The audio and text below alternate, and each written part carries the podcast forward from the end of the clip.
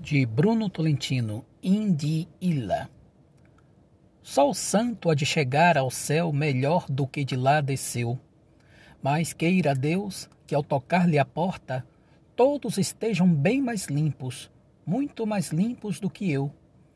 Quando, afinal, a alma absorta na perpétua contemplação da perfeição do absoluto que não tem fim, porque é o princípio que engendra o contínuo de tudo, quando, afinal, naquele Olimpo modelar, o meu surdo-mudo e cego e enfermo coração se abandone, se restitua à pura origem que era sua, porque os filhos de Eva e de Adão, em que pesem a queda e a expulsão, são sempre os netos naturais de Deus?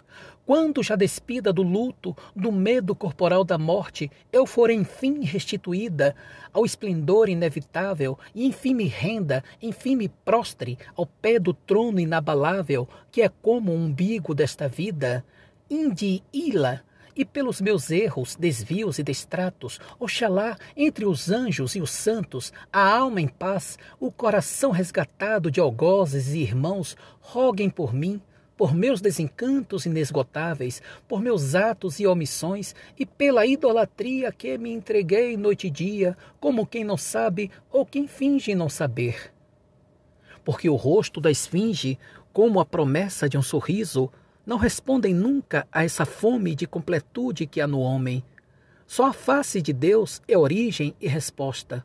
Só o divino narciso reproduz-se na fonte virgem, que é o olhar da sua criatura. E quando ao fim da noite escura se encontrarem reflexo e modelo, que a luz dos que me precederam desembrulhe o meu olhar e eu veja desemaranhar-se o novelo de minhas culpas e cegueiras para todo o sempre. E assim seja.